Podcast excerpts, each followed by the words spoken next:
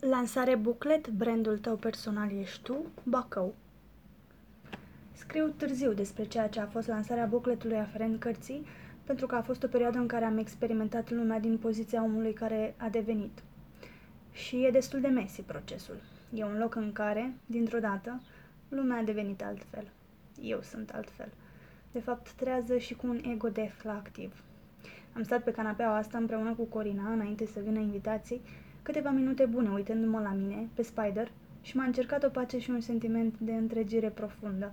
Am simțit iubire pură, curată. A fost ceva ce n-am mai experimentat niciodată până acum, în cei șapte ani de când a început procesul meu de trezire. Cert e că acum mintea mea, sau ego-ul, nu mai deține controlul, ci inima mea o face.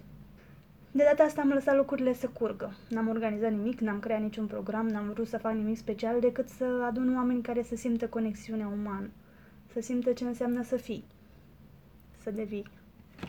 Însă de aici, din locul acesta numit Noul Pământ, mi-este și mai clar ce înseamnă să servești, să aduci valoare oamenilor și să fii de folos, să faci tot ceea ce faci din iubire și din compasiune pentru slăbiciunea umană și ceea ce se numește ego. Mulțumesc! Sunt binecuvântată!